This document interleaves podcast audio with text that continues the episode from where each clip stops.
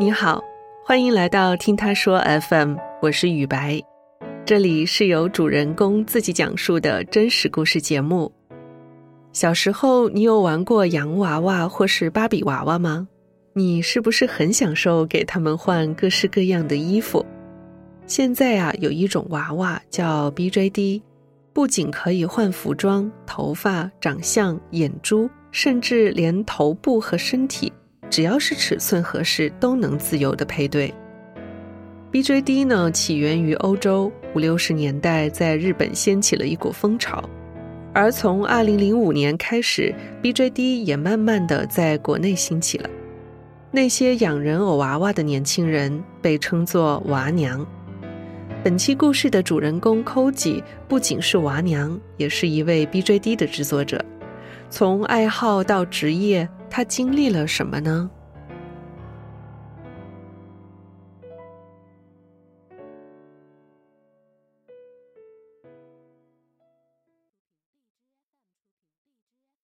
我叫人形师 Koji，我三十七岁，常住在浙江杭州，接触 BJD 已经十四年了。BJD 是英文 Ball Jointed Doll 的简称。中文名称是球形关节人形，是一种关节可以活动的人形。人形师呢，就是制作娃娃的作者。我买的 BJD 可能将近五十个吧，自己做的话应该也有五十多个了。至今已经教过四五百位学生。我在 BJD 还有学习制作这些方面，可能花了上百万了。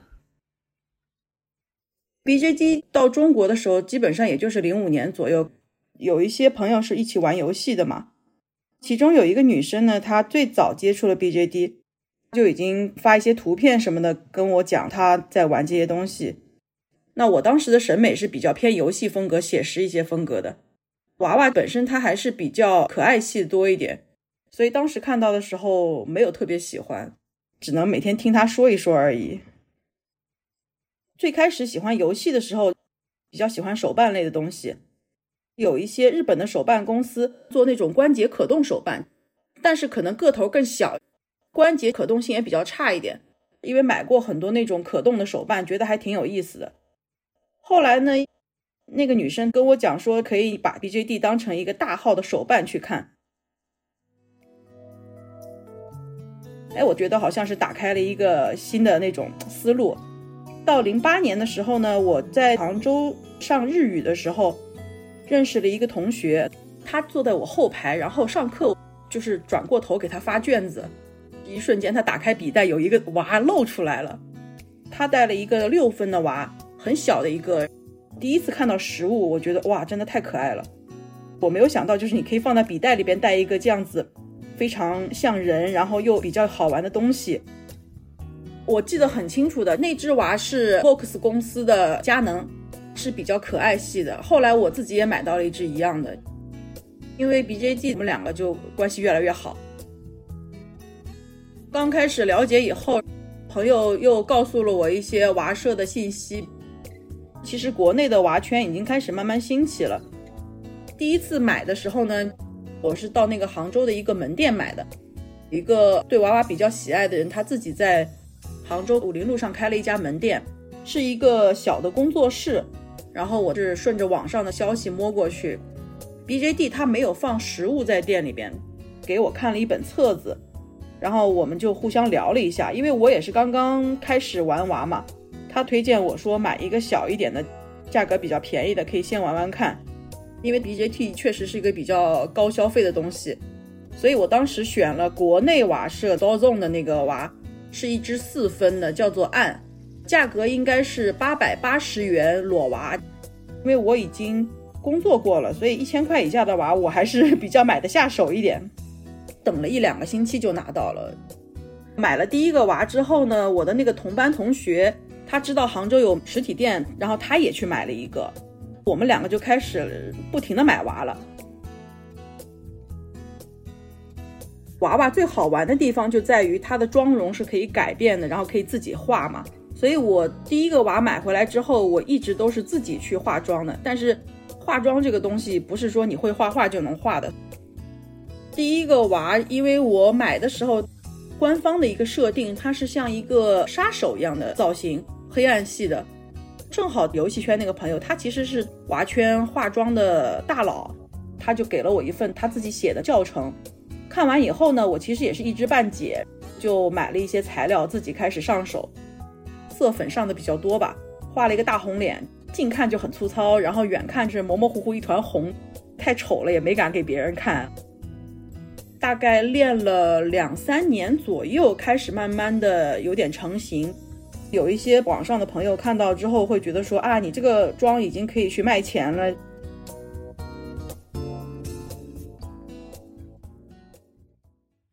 始玩娃娃之后，其实我父母是不知道的，因为我们家是分层住，他们对我的兴趣爱好是完全不管的。然后他问我多少钱，我都是实价告诉他们，从来不会骗他们，可能几百块或者是上千块那样子，他们就觉得哎呀，你小孩真是疯了。花几千块钱去买个娃娃，但是呢，他们也不会说太多，因为当时我已经开始自己赚钱了。只有后来我开始做娃娃的时候，我爸爸就是会比较害怕娃娃。古时候人俑是拿来陪葬的嘛，就是老一辈的人觉得娃娃这个东西，首先它有点像陪葬品，跟灵异稍微有点关系的，所以他们会比较害怕。一开始都是只做头，所以桌上有很多各种各样的头，然后还有身体部件之类的。爸爸就觉得像分尸现场，看到以后他就不敢上楼了。零八年我刚开始玩娃娃的时候，那个同学就告诉我说，杭州是有人自己在自制 BJD 的。听到这个消息以后呢，我就觉得说，哎，那我自己是不是也能做做看？网上面其实是有很多教程的，一个叫做“黑曜之镜”的一个网站是日本人，然后他把整个制作过程全部都拍成照片放在上面。还有一个是香港的一个人分享的方法，很多人都是看了他们分享的方法之后，就是学着样子去做的。所以我就买了几块油泥，然后自己在家里边堆。我本身也不是学艺术出身的，做出来的东西就比较丑吧。因为我开始玩的时候已经是在学日语的，就是准备去日本了。那个时候就是做了一整年的房地产广告。零七年、零八年是房地产比较。发达的年份，工作非常非常累，一天十几个小时就是不停的那种，经常还回不了家。工作一年以后，我已经到了就是看着电脑我就会眼睛不停的流泪的程度了。本来想去日本，其实也就是去学个两年语言，放松一下心情。工作实在太累了嘛，然后我就想着说，只要有地方学 BJD，那我就去学呗。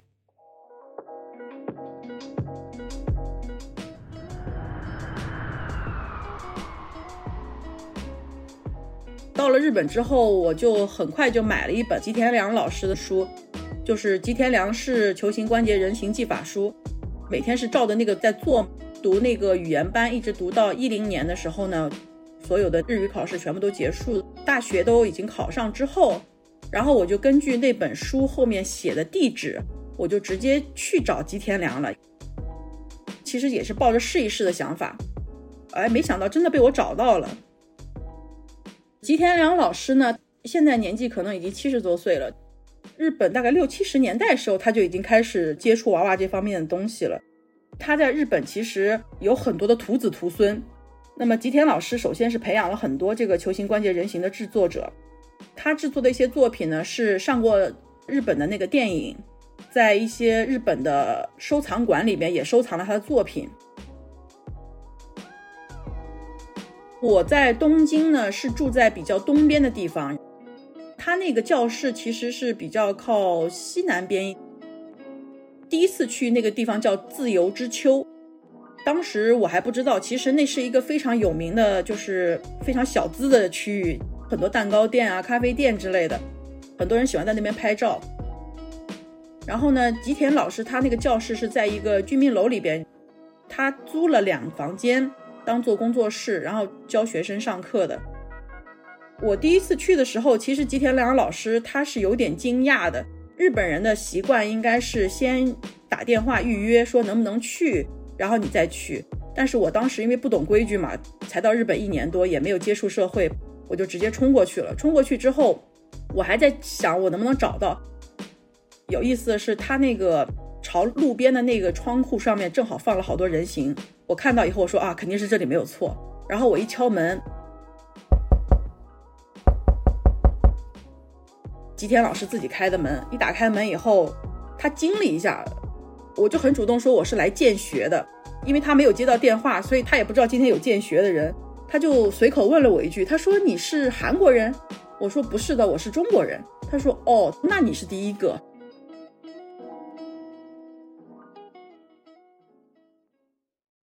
我进去以后，他就让我在旁边看，班里边有几个学生正在制作嘛，那我就稍微问了他一下，我说大概做一个娃需要多久时间啊？他就问了一下周围的同学，说可能半年左右这样子。他也给我介绍了一下他们教室的一个收费标准。就是他有一个入会费两万一千日元，一万五千日元四次课程。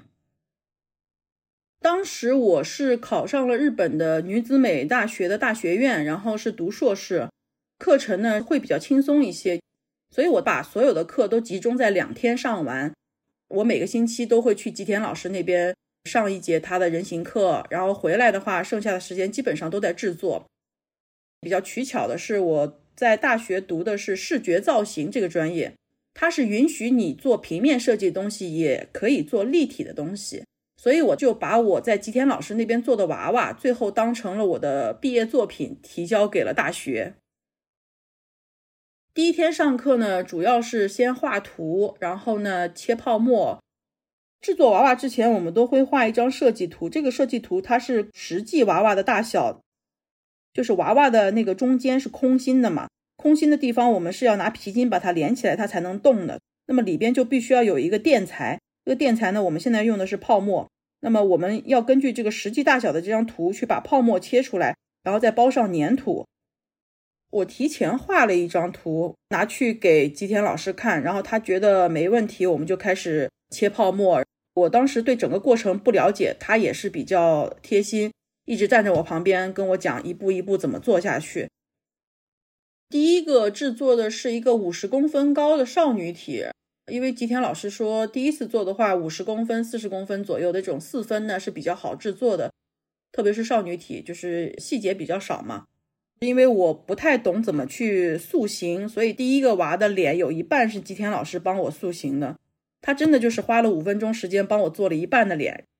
然后呢，剩下一半我自己慢慢抠，抠了一个星期左右吧，才抠出来。我当时是设定了一整套的故事背景，然后娃娃的名字、身份。到第二年的时候，我做了一个男生的娃娃，跟这个女生的娃娃做了一个配对。设定其实比较中二吧，就是它是一个异世界，然后少女呢小时候跟一个男生关系比较好，但是呢后来这个男生就离开这个村子。这个少女呢，进入了一个黑暗森林，然后呢，她在被怪物袭击的时候被一条龙救了，所以我后面其实有做一个龙头。这个少女是小时候曾经救过这个龙，所以这个龙就报恩，保护了这个少女。然后等他们长大之后，然后又有一些其他什么故事。其实制作 BJD 的时候一直都在受伤。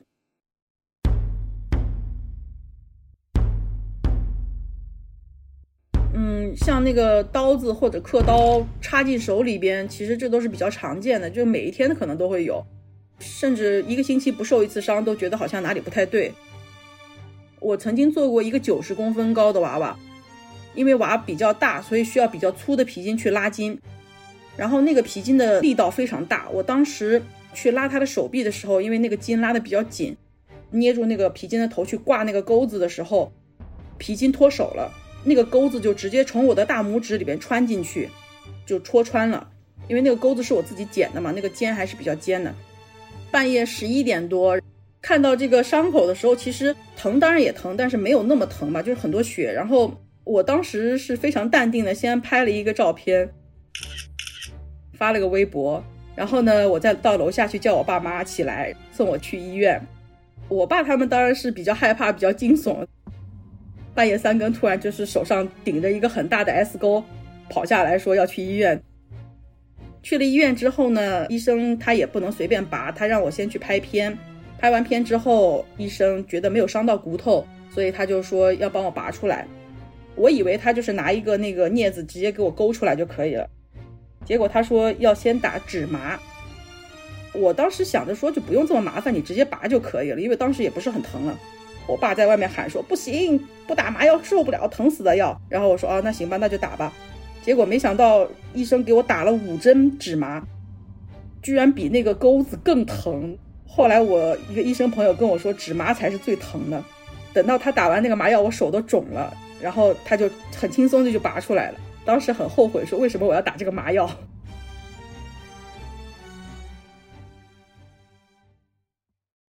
二零一二年从日本回来之后，我当时已经开始教课了。我在日本最后一年的时候，吉田老师把我推荐去了日本 Particle 公司，帮他们在上海开课的。后来呢，因为在上海的那家店门店的这个商场呢，他们要做改造，就把这家门店给关了。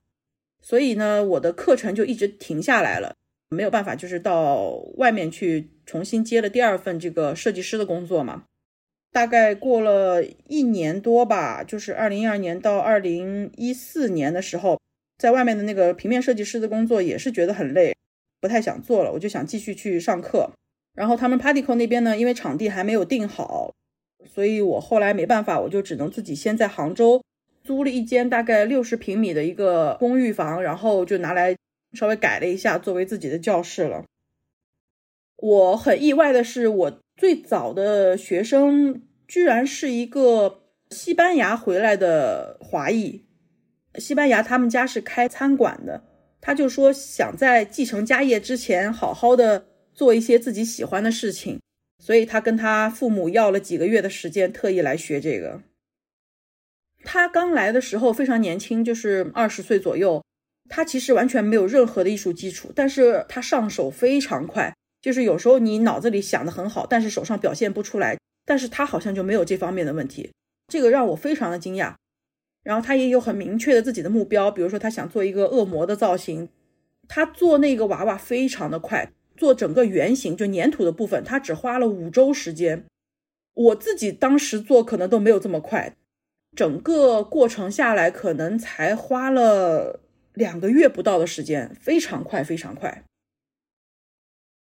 有过很多未成年人来上课，有初中的，有高中的，我就发现到一件事情，就是现在的小孩是不太在家里边动手帮忙做家务，或者是自己动手做东西的，所以他们的手呢不是很灵巧，在制作的时候他没有办法理解三维架构。那么一方面是小孩的一个理解力的问题，还有一个表现力的问题，还有一点呢是我其实有一点点社恐，然后呢。基本上小孩来的时候都是父母会跟来，一整节课上下来就会特别累。有他的父母会在旁边盯着，或者说他的父母会不太赞同他来学这个东西，因为当时的课程一个学期是四千块吧。但是对于很多父母来讲，说你花四千块去学英语、学数学是 OK 没问题的，这是必须的知识。但是你去花四千块钱学做娃娃，这个不是必须的东西。在父母来看是不能理解的，很多父母其实会私下跟我说，我不希望孩子来学。那我后来干脆就直接对小孩子拒绝，因为到时候让他的父母来找我，我还不如我先直接拒绝他比较好。我第一次遇到一个比较直接的父母是有一个大学的女生，她是在美国读书的，然后她的母亲跟着她一起到我的教室来了以后。这个女生呢，她当时都没有跟她的妈妈说她要学多久或者花多少钱，她妈妈就被她硬拖来了。她很害怕，也不敢跟她妈直说，然后就直接躲到厕所去了。那她母亲坐下来之后呢，看了我一眼，就好像她是老板，我是那个进她公司上班的新人的感觉。他妈就直接问我说：“你是什么学历？你这个东西是干什么的？”就是反正质问了我很多。然后他妈非常直接的说了一句：“我不想让他学的。”当时我一瞬间就在想，你不想让他学，你为什么要跟他来呢？就非常的尴尬。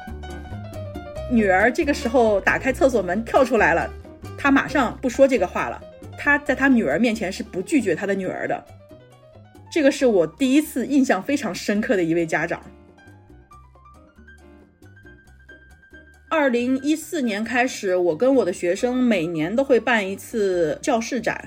就是把我们这一年做的新的作品拿去做展览。我们一直办到了二零一八年，一九年的年初还办了，然后一九年的年底本来是打算要办一个比较好的，结果后来不是因为疫情嘛，把我们所有的计划就全部搁置了。上海玩娃娃的人也会比较多一点，所以我们当时每年都是在上海租一个场地这样办的。第一次办的时候呢，我是因为认识一个做首饰的一家店，他们是帮很多做首饰的制作人做代理的，所以我当时是借用了他们的展厅做了一些展示。第二次的时候呢，是我有一个朋友是开花店的，然后也在他的店里边做的。展览的过程中是有很多很有趣的事情和很有趣的人的。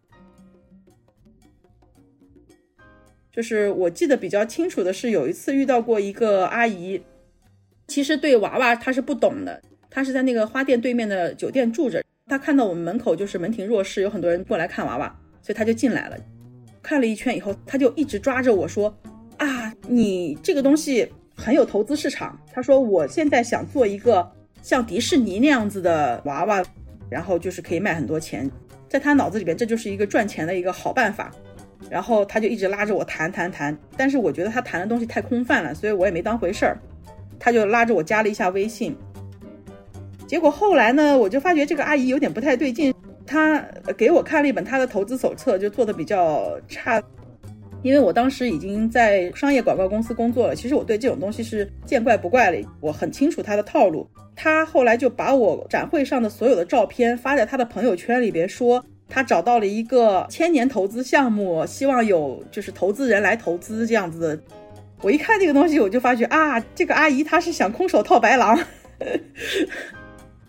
她手头上并没有我的作品，她呢也没有钱，她是用我的这些作品的照片去骗投资人，然后跟他们讲说我现在有一个投资项目，你们都来投钱吧。还有一次是我们在那个花店的时候，我有朋友送来了蛋糕和酒，然后我们正准备就是大家庆祝的时候，突然门口有一个小姑娘就来找了，因为当时我的网名叫 TF 叔叔，然后我一个朋友呢是一个男生的，进来以后呢，我问他我说找谁呀？他就指了指我后面那个男生，啊，我说前爸有人找你呀，前爸出去以后跟他聊了一会儿，进来说找你的，我说嗯，为什么会是找我的？他其实以为 T F 叔叔是一个男生，就是我们两个经常在会场会被认错。T F 是我很早很早最早以前的一个网名，当初我其实没有想着改名字，结果后来就是演艺圈有一个叫 T F Boys 的组合吧，非常出名，很多人都以为我是 T F Boys 的粉丝，然后就会有他们很多粉丝来加我的微博啊什么的。我后来实在不堪其扰，我只能改名字了。其实，在我这里，它还是一个大号的手办。就是对我来说，BJD 这个东西，它跟画画、跟写文这些是没有什么区别，它就是一种表现形式。我自己可以用这个人形来表现我脑子里边的一个故事。喜欢二次元的文化，多多少少肯定会希望它在三次元里边有一点体现嘛。那么手办就是一个很好的一个体现方式。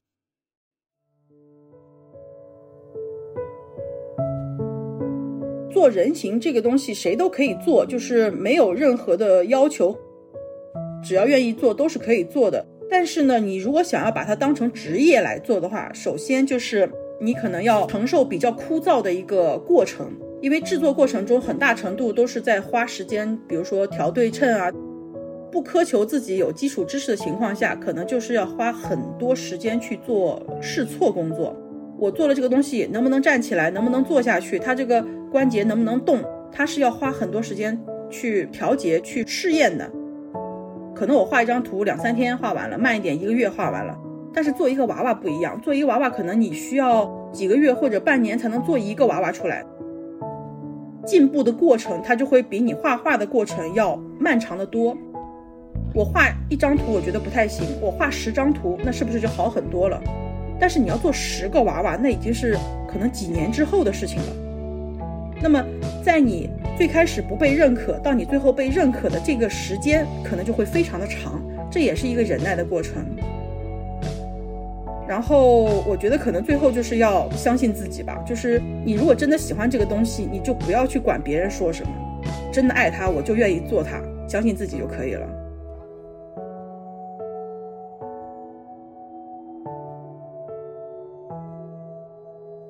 你是否也有热爱的事物？你和他的故事又是怎样的？欢迎在我们的评论区留言。你现在正在收听的是真人故事节目《听他说 FM》，我是主播雨白。跟本故事有关的更多的细节、图片和文字，我们都在公众号“听他说 FM” 同步推送，欢迎关注。近日我们开通了听友群，您可以添加微信号。Ttsfm 二零二零，也就是听他说 FM 的拼音缩写 ttsfm 后面加数字二零二零，制作人就会将你拉进我们的群聊。另外啊，我们团队目前正在招聘一位新媒体运营，你有兴趣的话，也可以通过这个微信号来跟我们聊聊。如果你想分享你的故事，或是倾诉你的困惑，请跟我们联系。愿你的每个心声都有人倾听，每个故事都有回音。